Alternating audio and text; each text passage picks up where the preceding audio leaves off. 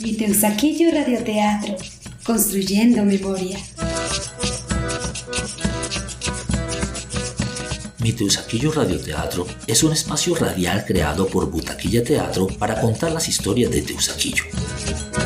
Anécdotas, personajes, lugares, mitos y leyendas que hacen parte de la memoria local de Teusaquillo.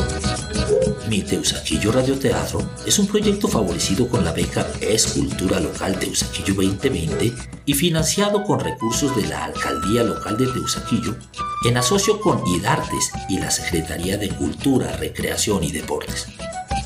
Las historias que usted escuchará en esta serie de programas han sido creadas a partir de relatos de vecinos y vecinas, residentes y habitantes de la localidad e interpretadas por un destacado elenco de actores y actrices locales, voces que también hacen parte de la historia de la radio en nuestro país.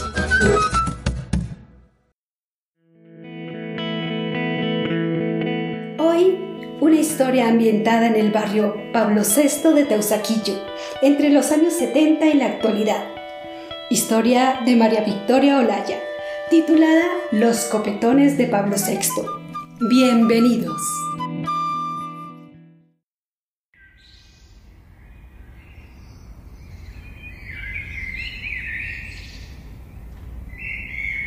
Aunque haya pájaros, flores y bosques, esta no es una historia de princesas.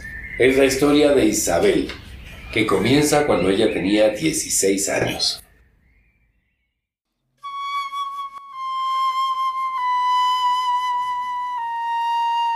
Embarazada. Sí, de ese señor. No, mamá. Yo nunca quise nada con él. Él me obligaba. Yo ya le he dicho, mamá, pero usted no me cree. Él me toma la fuerza. No, casarme no. Yo no lo quiero. Él es muy mayor para mí.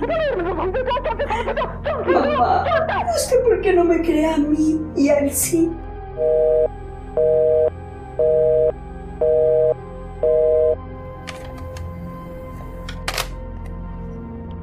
El hombre mayor, futuro padre del hijo que Isabel lleva en su vientre, su violador, decide casarse con ella para esconder el abuso. Esta unión será un matrimonio sin pompa y sin amor, celebrado en la parte de atrás de la iglesia de los Alcázares, donde el sacerdote aconseja a Isabel. Es lo mejor, niña. Ya que el Señor se quiere casar con usted, pues aproveche. La está convirtiendo en su señora y no en una madre soltera más, abandonada, indigna. Pero yo no tengo la culpa. Él fue el Eso dicen todas. Pero cuando tientan a los hombres y cuando están gozando de los placeres de la carne, ay, si no lloran ni escuchan consejo. No llore, niña, que su situación podría ser peor. Agradezca. Hay señoritas a las que les ha tocado regalar el niño. Ese señor está demostrando que es muy responsable al casarse con usted antes que la gente empiece a murmurar. Usted a la larga es una bendecida por Dios.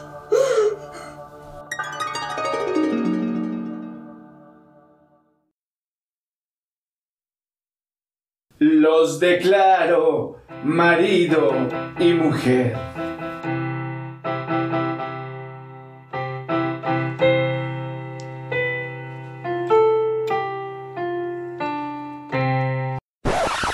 Esa música jamás sonó en mi boda.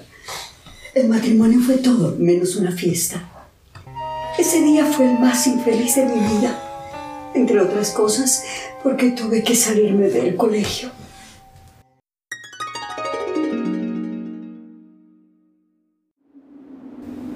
Al poco tiempo, el marido impuesto a Isabel se la lleva a vivir a la casa de sus tías, una casa inmensa en el barrio La Soledad, donde en cada cuarto habita una de las cuatro tías solteronas. Solo queda el cuarto del servicio, detrás del lavadero. Un lavadero enorme con poseta que filtra el agua y el frío de Bogotá. Allí nace el primer hijo.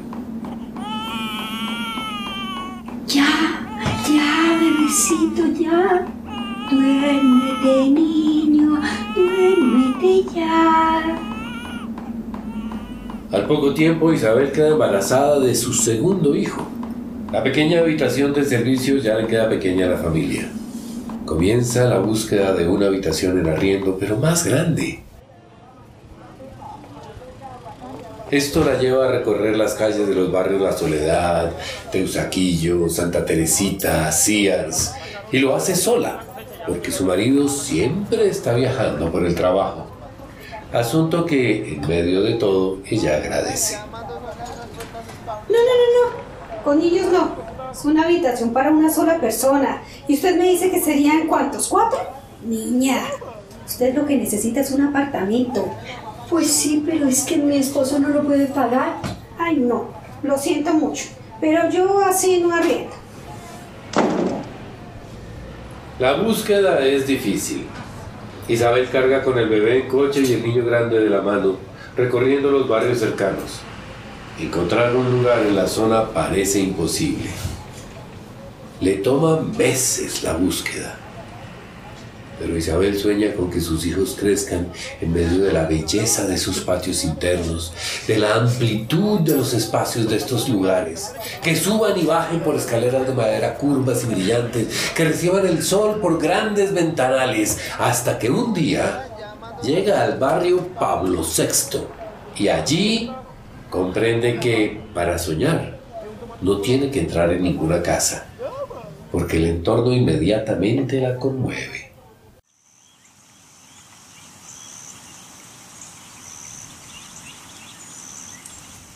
Ay, este barrio está divino.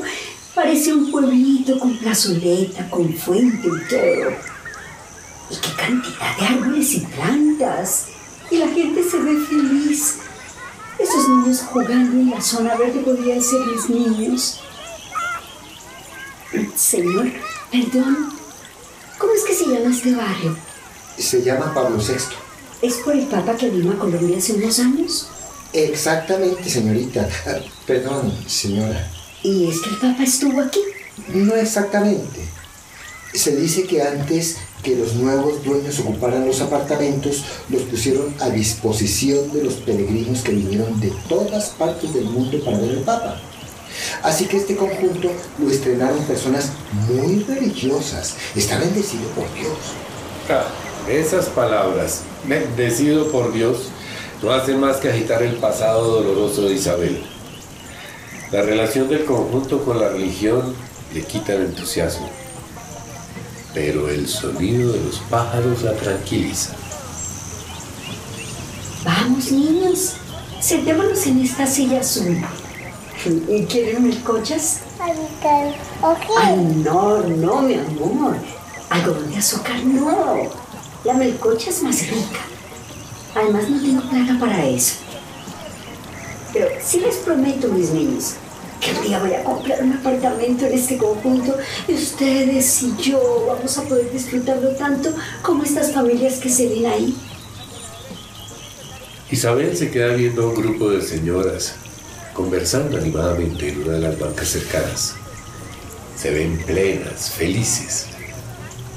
Isabel está segura de que lo son gracias al lugar donde habitan. Cierra los ojos mientras desea con todas sus fuerzas que el universo le conceda el deseo de vivir allí algún día. Isabel abre los ojos y se sorprende al ver un pájaro copetón que se atraviesa afanado, sacudiendo sus plumas grises y café, su pequeña cola y su copete. Se le acerca y... Y me susurra en su idioma de pájaro. Será concedido. Pequeño pájaro copetón, me alegras el alma, porque en el fondo no solo estoy deseando vivir aquí, también deseo con todas mis fuerzas estudiar, trabajar y tener una vida sana con mis hijos, ser libre ¿Hablando sola, señorita? Ah, perdón, señora. no hablaba sola, hablaba con mis hijos. Bueno, la verdad, ¿verdad? Estaba hablando con el copetón ese que está en ese árbol. Pero usted va a creer que estoy loca. No, no, no, para nada. Aquí en este barrio mucha gente habla con la naturaleza y a nadie le sorprende. ¿Me puedo sentar? Sí, sí, claro. ¿Y usted por qué sabe tanto de este barrio? Gracias. Es que yo vivo aquí desde que nací y mi papá fue de los primeros en llegar al conjunto. Por eso me sé toda la historia. Mi, papá es así, como usted. ¿Como yo? ¿Cómo? Pues eh, así, soñador, enamorado de la naturaleza, eh, enamorado de la vida. Pues sí, aunque la vida no me ha tratado bien. ¿Le puedo preguntar algo? ¿Usted es creyente? Es que hace un rato me habló de Dios y de bendiciones, eh, como con mucha convicción. Pues sí, sí, señorita. Eh, perdón, señora. Estoy en el seminario. El encanto de ese joven que hasta ahora le había parecido tan amable a Isabel se va diluyendo con esas palabras. Ella deja ver en su rostro la decepción y mentalmente se dice, ¿Sacerdote? ¡Ay, qué horror! Pero solo atina a responder. ¿Sacerdote? ¡Qué bueno! A ver, niños, sin pelear. Ahora que lo pienso, usted nunca va a tener hijos. ¿No le da pesar?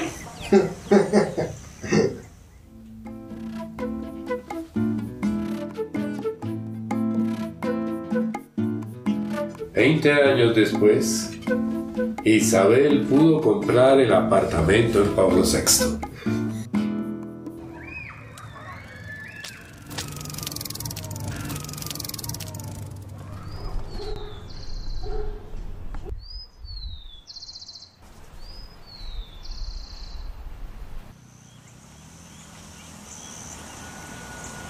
Desde entonces jamás me miró. Llevo 30 años viviendo en Pablo VI. Afortunadamente logré separarme, estudiar una carrera, terminar de criar a mis hijos en tranquilidad. Este lugar representa para mí la libertad y el amor. Otra vez hablando sola. Sí, mi amor. ya me conoces. Mm, mm, mm, bueno, voy para misa. ¿Segura que no me quieres acompañar? No, no, no, no. No sé por qué todavía me invitas. Sabes que soy atea comprometida. sí, lo sé. Pero guardo la esperanza de que algún día vuelvas los ojos a Dios. No creo que eso pase. Pero te amo. Yo también te amo. Ah, de vuelta le compro el champú a Alejita. Es el joven que me habló en Pablo VI. La primera vez que vine, resulta que se salió del seminario. Nos enamoramos, nos casamos y tuvimos una hija. Él sigue siendo creyente y yo sigo siendo atea. Pero no respetamos nuestras creencias. Aquí vivo feliz, recorro el barrio todos los días y ahora soy una de esas mujeres mayores y felices que vi la primera vez que vine a este barrio. Con mis amigas encontramos sitios en donde nos sentamos a conversar sobre lo que nos atrevimos a decir y sobre lo que nos tocó callar. Hablamos sin pretensiones, con sabiduría. Ahora hay pocos copetones en el conjunto porque llegaron unas mirlas de pico naranja que son tan agresivas que han ido acabando con ellos. Yo en todo caso siempre ando en busca de los copetones para agradecerle los deseos concedidos y para decirles que resistan, que las mirlas de pico naranja van a terminar por extinguirse ellas solas. Como espero que sea el destino de tanto horror, de tanta injusticia y de tanto crimen que existe.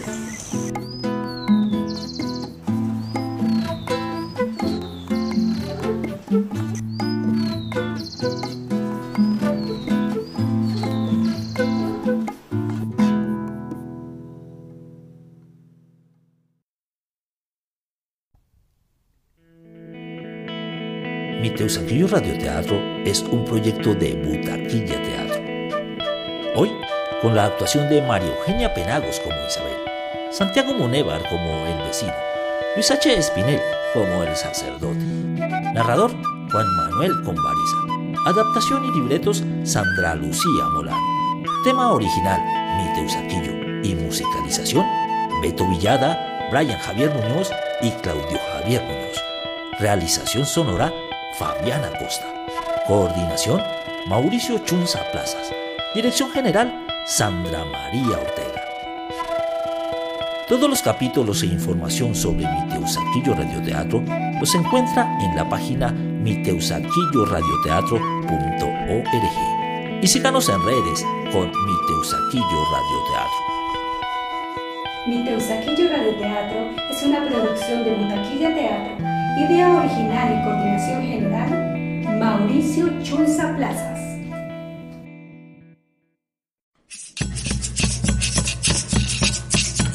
Teusaquillo Radioteatro, construyendo memoria. Teusaquillo Radioteatro es un espacio radial creado por Butaquilla Teatro para contar las historias de Teusaquillo. Anécdotas, personajes, lugares, mitos y leyendas que hacen parte de la memoria local de Teusaquillo. Mi Teusaquillo Radioteatro es un proyecto favorecido con la beca Escultura Local Teusaquillo 2020 y financiado con recursos de la Alcaldía Local de Teusaquillo en asocio con IDARTES y la Secretaría de Cultura, Recreación y Deportes.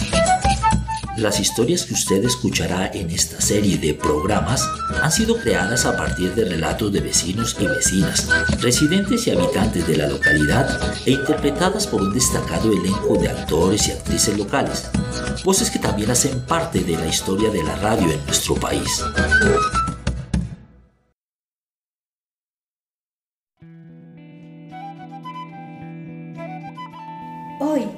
Desde los rincones y las calles de Teusaquillo de los años 90, una historia de Eduardo Yáñez Canal, titulada Volver a casa.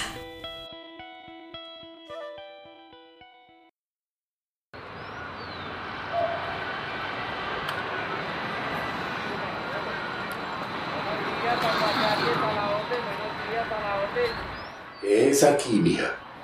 Consultorio médico Teusaquillo. Bueno, aquí no dejan entrar sino al paciente. ¿Me esperas en la calle? Sí, claro, no hay problema.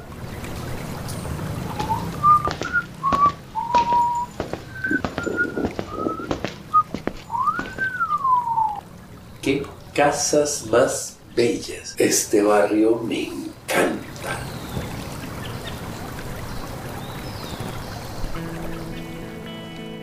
Es una tarde soleada. Rubén, un abogado de 48 años, acaba de dejar a su mujer en una consulta médica en el barrio Teusaquillo. Sin saber bien qué hacer mientras espera, empieza a pasear por la calle. Pasa por una iglesia que tiene un ángel en cada esquina de su alta torre y una virgen sobre su entrada. En letras grandes el nombre Santa Ana. Pronto se fija en la belleza de las casas de estilo inglés que componen el barrio. Son casas de dos plantas, con techos a dos aguas, chimenea, con jardines sembrados con pinos y acabados exteriores en piedra y ladrillo. Quizás Rubén no sabe que está recorriendo el barrio de los antiguos próceres y gobernantes de la ciudad de principios del siglo XX, pues este barrio fue el más exclusivo de Bogotá en los años 30. Por eso no tarda mucho tiempo en enamorarse. Oiga, qué belleza. Esquinera. esas columnas. Oh, los arcos me encantan. ¿Y el balcón? Dos jardines. Y con esos robles, uy, la cantidad de pájaros. Las puertas de madera es que son, pero vende. Porque la venderán.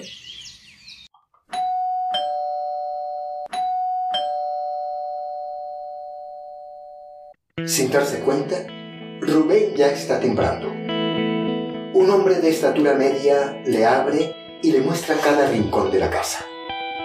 El amor a primera vista de Rubén se convierte en obsesión cuando ve la entrada amplia, los acabados en madera, la sala y el comedor separados, los techos con lámparas colgantes, la escalera en forma de caracol, las ventanas que traen chorros de luz a cada rincón de la casa. Imagina su cuarto matrimonial en esa gran habitación con baño privado y tina. También tiene la visión de sus dos hijas disfrutando de las habitaciones. Es el espacio que siempre había soñado. ¿Y por qué las paredes están pintadas con ese color marrón? Bueno, la casa se conserva tal como la decoró su segundo dueño. ¿Y dónde está él? Está viviendo en un ancianato. Hoy en día está muy viejo y no tiene quien cuide de él. Sin embargo, sueña con volver a su casa donde habitó por más de 50 años. Pero eso es imposible. Es una casa demasiado grande para una sola persona, por eso su hijo la está vendiendo. ¿Eh, ¿Su segundo dueño? Eh, ¿Quién fue el primero? Pues dicen que fue un hombre famoso. Un alcalde o un presidente por allá en el siglo pasado. ¿Verdad? Es que este era el barrio más exclusivo de Bogotá en los años 30. Le creo. Era como el chico de los Rosales de ahora, ¿sí me entiendes? sí, claro. en esta casa propiamente vivió este personaje, este, ¿cómo era? Ah, Gustavo, Ah, Jorge Eliezer, bueno, bueno, no me acuerdo. Pero fue uno de los duros. Venga, le muestro el patio interior. Sí, sí, vamos. Ahí todavía se conserva el jardín original que cuidaba el personaje que le digo. Y el árbol debajo del que leía sus libros y todo. Le va a encantar. El precio es realmente bajo para el tamaño y el sector. ¿En serio? ¿Cuánto? Al mes, Rubén, su esposa y sus dos hijas arriendan su apartamento y se trastean felices a su nueva casa. Bueno, don Rubén, lo felicito por esta preciosa adquisición. Muchas gracias. Aquí están sus llaves. Gracias, hombre. Muchísimas gracias. De verdad que me siento tan afortunado. Esta casa vale mucho más de lo que pagamos por ella. Claro, usted se ganó la lotería, don Rubén. Como esta casa, pocas. Pero vea, le voy a hacer una recomendación. Si alguna vez viene el antiguo dueño, el anciano del que le hablé, Sí. a preguntar por la casa, dígale, por favor, que usted es el encargado y que la está preparando para su regreso. ¿Cómo así? Y si le hace cambios, por ningún motivo deje que los vea. Odiaría saber que le modificaron algo. ¿Y eso como por qué? Como le dije, el anciano sueña con volver a vivir en esta casa en la que vivió como 50 años. Ah, Y no queremos dañarle la ilusión y que de pronto se nos deprima, ¿cierto? ah, sí. Tómelo como una mentira piadosa para no desilusionar a un viejito. Sí, está bien, perfecto. No, no hay ningún problema. Aunque yo no creo que vaya a venir. Eh, Bueno, yo tampoco, pero me comprometí a eso con el hijo.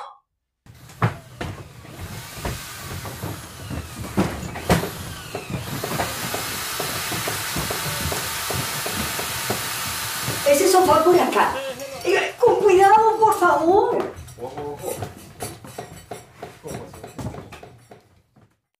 Pero Rubén, estas paredes marrón definitivamente no van. Vamos a tener que pintar la casa y hacerle algunas mejoras. Claro. Tenemos que adaptarla para nosotros. Y tiene que tener colores más alegres. Ahora hay niñas aquí. Sí. y cambiar esas lámparas colgantes que no funcionan y los tapetes que están muy viejos y renovar completamente la cocina. Todo lo que tú digas, aunque cueste un ojo de la cara. ¿Qué fue eso? Eh, ¿a- ¿Algo se cayó? Eh, no, nada. Un golpe seco escuché así como en el techo. No, no, no hay nadie en el techo. Los los obreros se fueron hace como una hora. Debió ser el viento. El viento trae consigo el paso de los días y Rubén y su familia disfrutan de su casa renovada en la que reinan las risas y los juegos.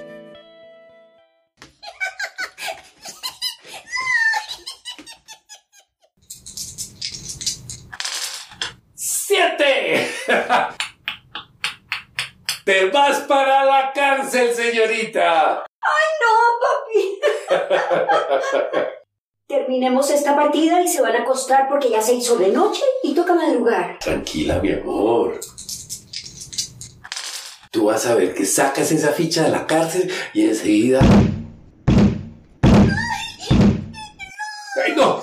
No, no, no, no, no, no es nada, niñas. Es el viento, es el viento. Rubén, el viento abre y cierra puertas, pero no camina con esos pasos de animal. Arriba hay alguien. Voy a subir. Van a ver que no hay nada. Rubén sube las escaleras haciéndose el valiente enfrente de sus hijas. Pero apenas se pierde de su vista, su cuerpo se crispa y su rostro hace un gesto de terror. Detiene su paso. También siente miedo. ¿Quién está ahí?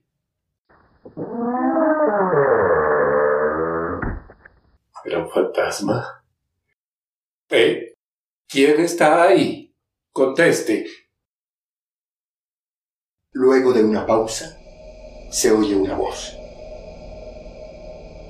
No más sangre, no más rencillas entre hijos de la misma Colombia inmortal. ¿Don Gustavo?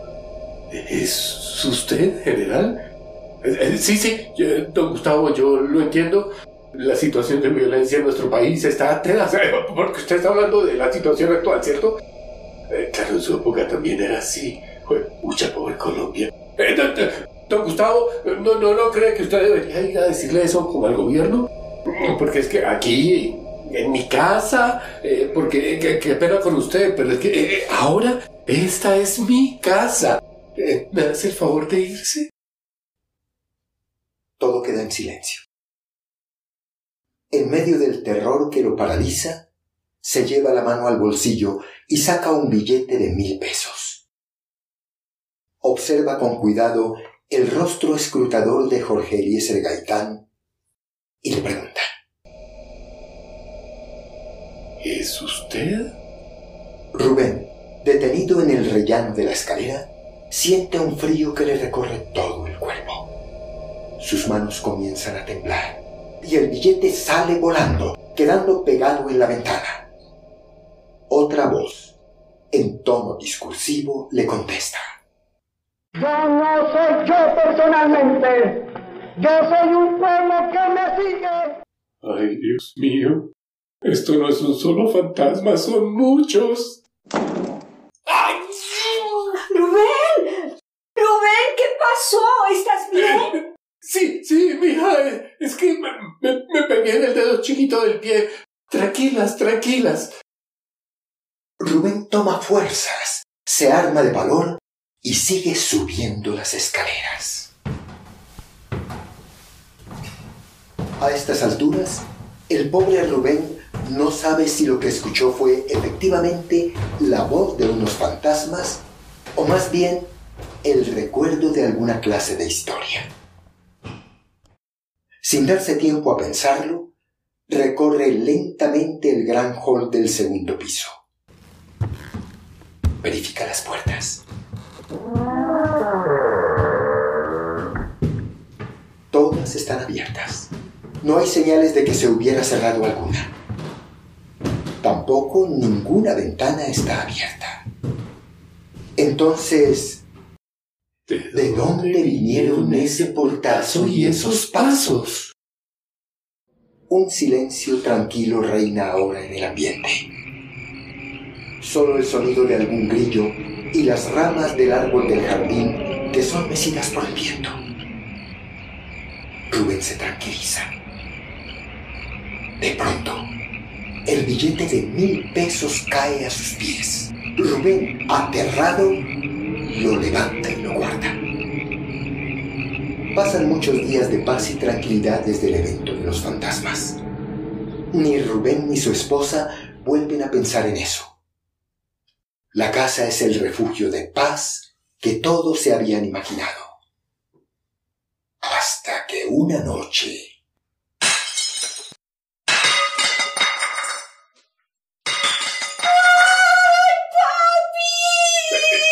Natalia, Nata, ¿qué, ¿qué, fue? Mamita, ¿qué fue? El grito desgarrador de su hija hace que Rubén a sentir el terror de la noche del fantasma. Él y su esposa encuentran a la niña acurrucada debajo de una mesa, con los brazos rodeando sus piernas encogidas y llorando temblorosa. Del lado opuesto de la habitación, un jarrón de cerámica ha sido estrellado contra la pared. Era un hombre feo, manoteaba mucho, gritaba, estaba ahí. Y abrió la puerta y la cerró con fuerza. Me asustó mucho. No quiero verlo más, papi. Ya, tranquila, mi amor, tranquila. No, no va a volver. Ven a dormir con nosotros. Él va a volver. Dicen que esta casa es suya y quiere que se la devuelvan. ¿Eso dijo? ¿Y cómo era? Rubén rápidamente trae el billete de mil pesos y le enseña la cara de Gaitán a su hija. Se parecía a este señor. Ay, Rubén, por favor. ¿Cómo puedes hacer esas preguntas en estos momentos? No lo traumatices más. Antes de transcurrir un mes de aquel aterrador evento, Rubén y su familia se mudan a su antiguo apartamento. En poco tiempo vendieron la casa. Ni siquiera conocieron al comprador, puesto que lo hicieron todo a través de una inmobiliaria para no volver a entrar allí. Por supuesto, jamás volvieron ni siquiera a pasar por la calle de enfrente. bueno, eso hubiera querido Rubén, pero no contaba con que una nueva cita médica en el consultorio médico Teusaquillo despertaría la infinita curiosidad de su mujer. Camina, Rubén. Es que está igualita cuando la compramos. Yo la quiero ver por dentro. Que no, mujer. Yo no quiero saber nada más de esa casa, por Dios. Pero si no pensábamos venir, nos la encontramos por el camino. Es el destino. Camina, camina. Como hombre inteligente, Rubén obedece a su esposa.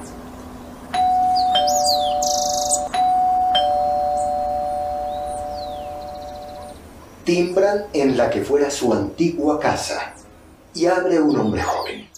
Disculpe, joven, es que nosotros vivimos en esta casa antes y no aguantamos las ganas de recorrerla nuevamente. ¿Podemos entrar? Claro, sigan, no hay problema. Quitaron todos los arreglos que hicimos. Las paredes nuevamente están color marrón y mira, mira, han vuelto a poner los tapetes y las lámparas viejas. Qué raro.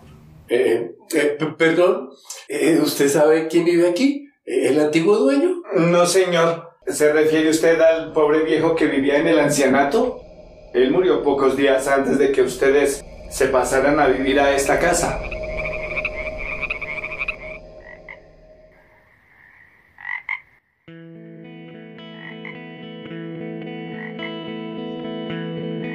Mi Teusaquillo Radioteatro Local, un proyecto de Butaquilla Teatro. Hoy con la actuación de María Eugenia Penagos como Antonia y Natalia, Juan Manuel Convariza como Rubén, Luis H. Espinel como El Vendedor. Narración Santiago Munevar. Libretos y adaptación Sandra Lucía Molano. Musicalización y tema original Mi Teusaquillo Beto Villaga. Realización sonora Fabiana Costa. Coordinación Mauricio Chunza Plazas. Dirección General Sandra María Ortega.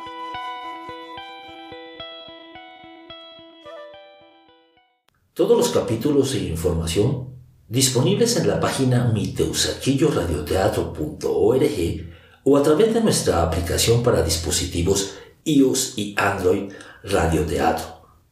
Síganos en redes sociales con Mi Teusaquillo Radioteatro. Mi Teusaquillo Radioteatro es una producción de Butaquilla Teatro, idea original y coordinación general, Mauricio Chunza Plazas.